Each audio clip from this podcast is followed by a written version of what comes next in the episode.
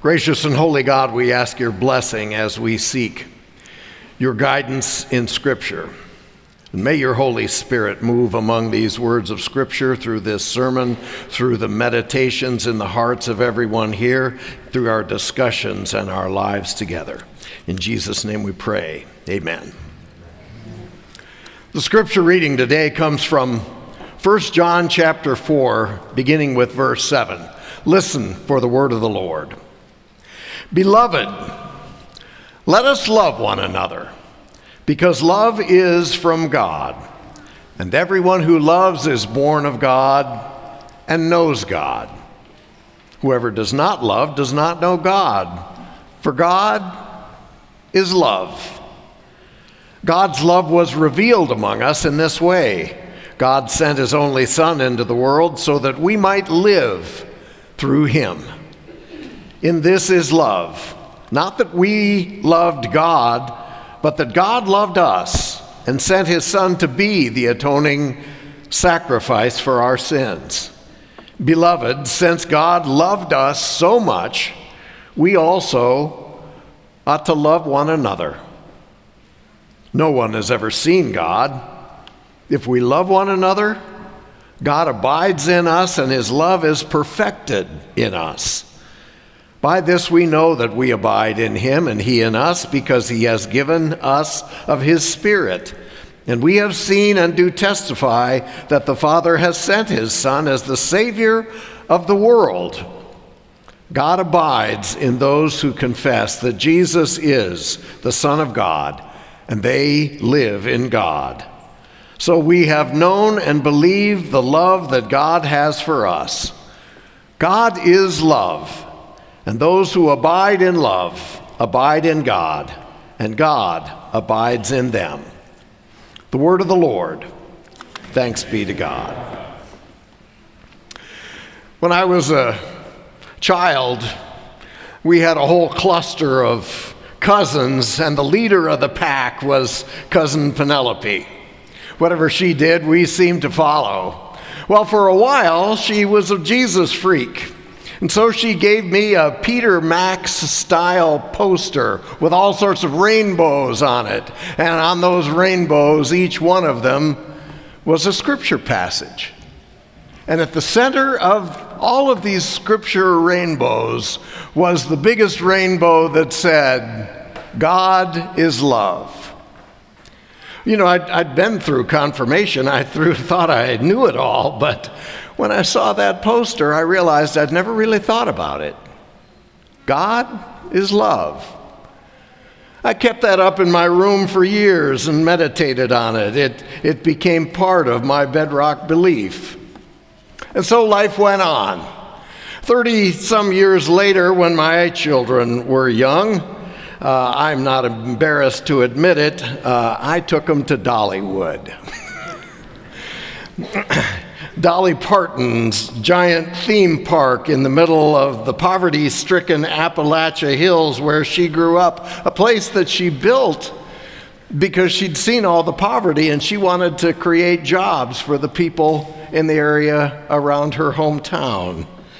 So we had a wonderful time there in Dollywood on the thrill rides and seeing all the animals. And, and I, as I said, had a wonderful time. But what I remember most clearly was when we got in the car to exit the park because there was a sign with a message from Dolly just as you left.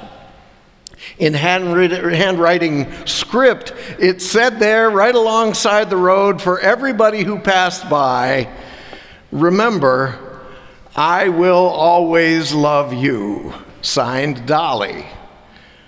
Well, I saw that line and I recognized that was a call to car time karaoke, and I started singing, and I will always love you. And my kids thought I was crazy because they had no idea what that song was about. And I started thinking, as it was a long way home, I started thinking, whatever happened to all the great love songs?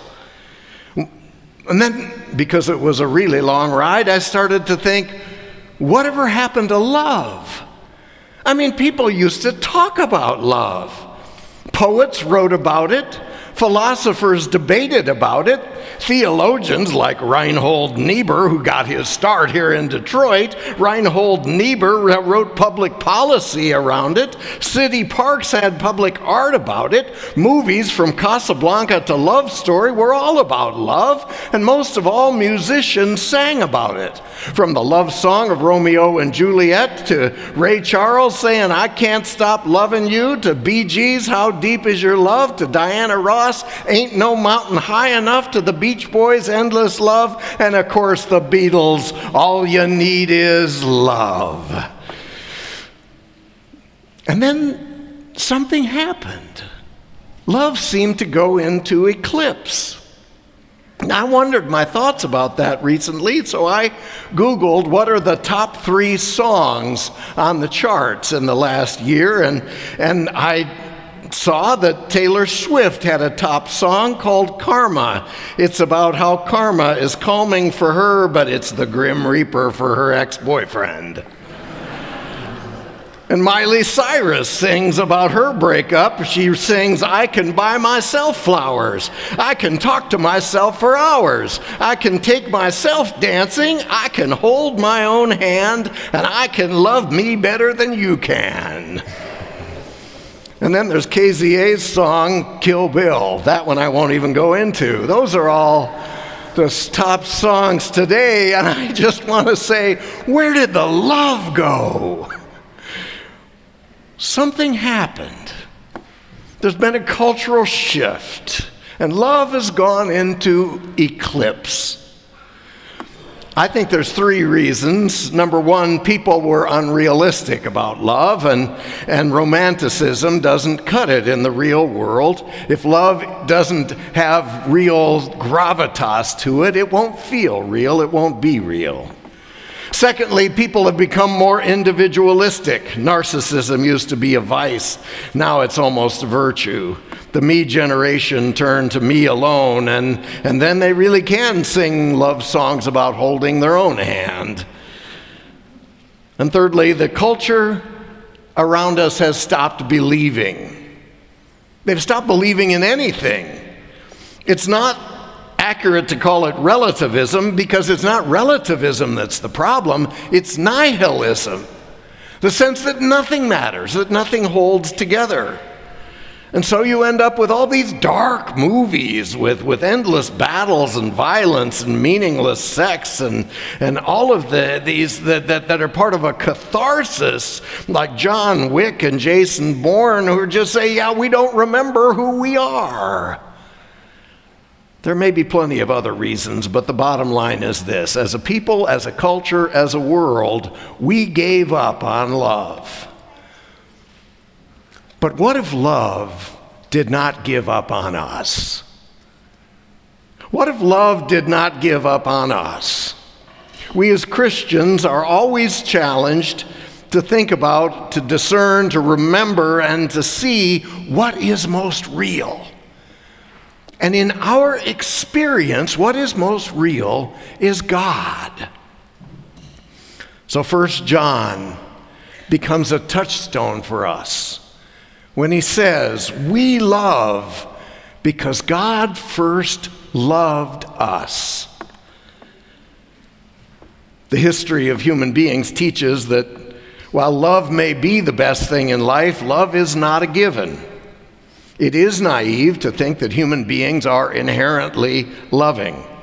There has been too much carelessness, self centeredness, too much hatred, too much just plain evil in the world to claim that human beings come into this world inherently loving creatures. Love is not inherent in us. Love is not our primary instinct, our default drive, our preloaded, predetermined selves. Rather, Love is a potential in us. But if that potential is ever going to take form and to be shaped, something has to happen. Love has to be sparked, has to be lit, has to be set on fire from something comes to us from the outside. And so it is our experience that we love because God first loved us. Our point of departure, the beginning of everything, the heart of reality is God is love. God is love, and God loves each and every one of us. I think it's time for all of us to remember that, to claim it, assert it, explore it, and see how world transforming it can be to recognize and live by the deceptively simple yet profoundly, deeply complex reality that God is love and God loves each and every one of us. The implications are life transforming and world changing. Einstein said God is subtle, and I think that's true. It's not, it's not a direct experience that we can prove, but it is an experience that we can intuit and that we can share and that we can grow in.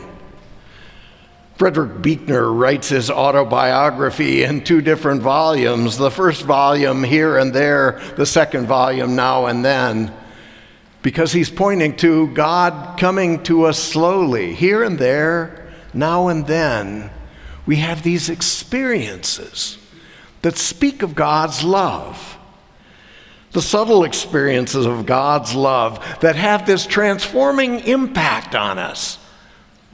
African American novelist Zora Neale Hurston writes Love is what makes your soul crawl out from its hiding place. Love changes us. And the better we understand God's nature, the more we open ourselves to it, more we become like it, which is why we turn to the Bible, which is why we turn to Jesus, because the heart of Jesus' story is of a human being whose life was totally shaped by his experience of God's love and of his choosing to live in God's love. Jesus embodies love in all its complexity. His story was shaped by God's story, so the question for us is how has Christ's story shaped our stories? With love. We love because God first loved us. God is love, the source of life, the source of the life we live, the spark that sets our hearts on fire, that sparks our imagination, that begins our own hearts to beat with love. And as we experience it in more ways, it increasingly grows in intensity in us. It grows in our hearts and in our imaginations so that we begin to see the world differently. We shape our character in response to God's love and if we so choose to embody and, and mobilize our will, we can shape the institutions that shape hundreds and thousands of people by something of the God's, something of God's love that is, is, is about changing the world. The Bible in verse after verse after verse shows that love can become the rain that allows us to grow, can become the food that feeds us, can become the law that guides us. The theme of God's love holds together the narrative of the scripture, and it can hold together the narrative of, of our lives when our lives sometimes feel so meaningless and they're falling apart, and we remember God's love. It helps us hold things together. At the heart of our experience, we come to see that love is what matters most. It is what is most real. And yes, human beings will disappoint us. They will love us and disappoint us and fail us again and again. But there is something of God's love that helps us to transcend those failures and to still, as God has loved us in our failures, love one another in the midst of everyone's failures. Our experience is that there is a love that is greater than any one person or all persons. God's love is the source of our love. And love gives us vision, it gives us courage, it binds us to God and to others, and love gives our life meaning. And once love is sparked in us, love makes the world valuable in ways that otherwise we would never see. When we look through the world through the eyes of love, it is transformed and valued in new ways. When we look at other people, they are transformed because we see them through the eyes of God's love. New possibilities present themselves, new priorities reorient our lives. We see the world, we see ourselves differently, and it all begins to change. Where? Where does it come from? From some experience that each and every one of us have of God's love. And the call for us is to pay attention to those experiences of God and to nurture them. Isn't that what we do when we gather together in church is to nurture those experiences of God's love individually and together? One of my graduate school classmates, Timothy Jackson, uh, was uh, struggling with the whole concept of faith. Uh, he was a religious studies major and he found the concept of religion interesting, but he wasn't really sure that he believed in all that God stuff. One day he had uh, just turned in a philosophy paper in which he said, in essence, that since animals are not conscious as we humans are, they do not feel pain as we do. He was very happy with this paper, and, and as he turned it in, he was then walking down the street when right in front of him, a dog was hit by a car. The driver just drove off. Timothy watched as the dog lay there slowly dying. And Timothy was overwhelmed by a series of feelings. He writes, I wanted to apologize to the dog for the driver. I wanted to apologize to the dog for my own stupidity. I wanted to yell at God for making creatures so vulnerable and people so careless and he became intensely aware of his own mortality. And he realized one day that will be me.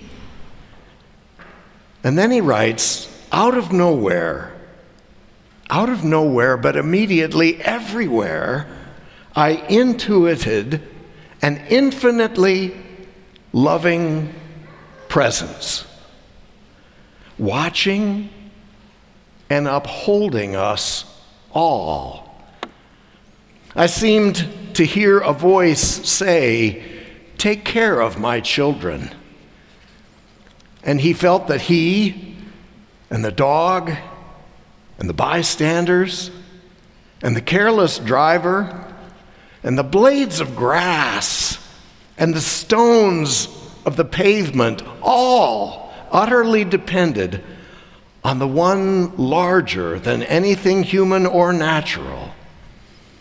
And he writes, I knew more surely than I know my own name that should this one withhold for a moment its unconditional love for me and the world, we would instantly cease to exist. But I had been given a glimpse of love that makes evil at the same time both intolerable and endurable. End quote. Life of faith is this slow dawning of just how much it means to the whole of our lives that God loves us, each and every one of us. And the better we understand God's nature, the more we open ourselves to it, the more we are able to become like it. Loved us. We are loved. We go into the world knowing that each and every day. The more we explore that, the more it can shape us. For God is love. Amen.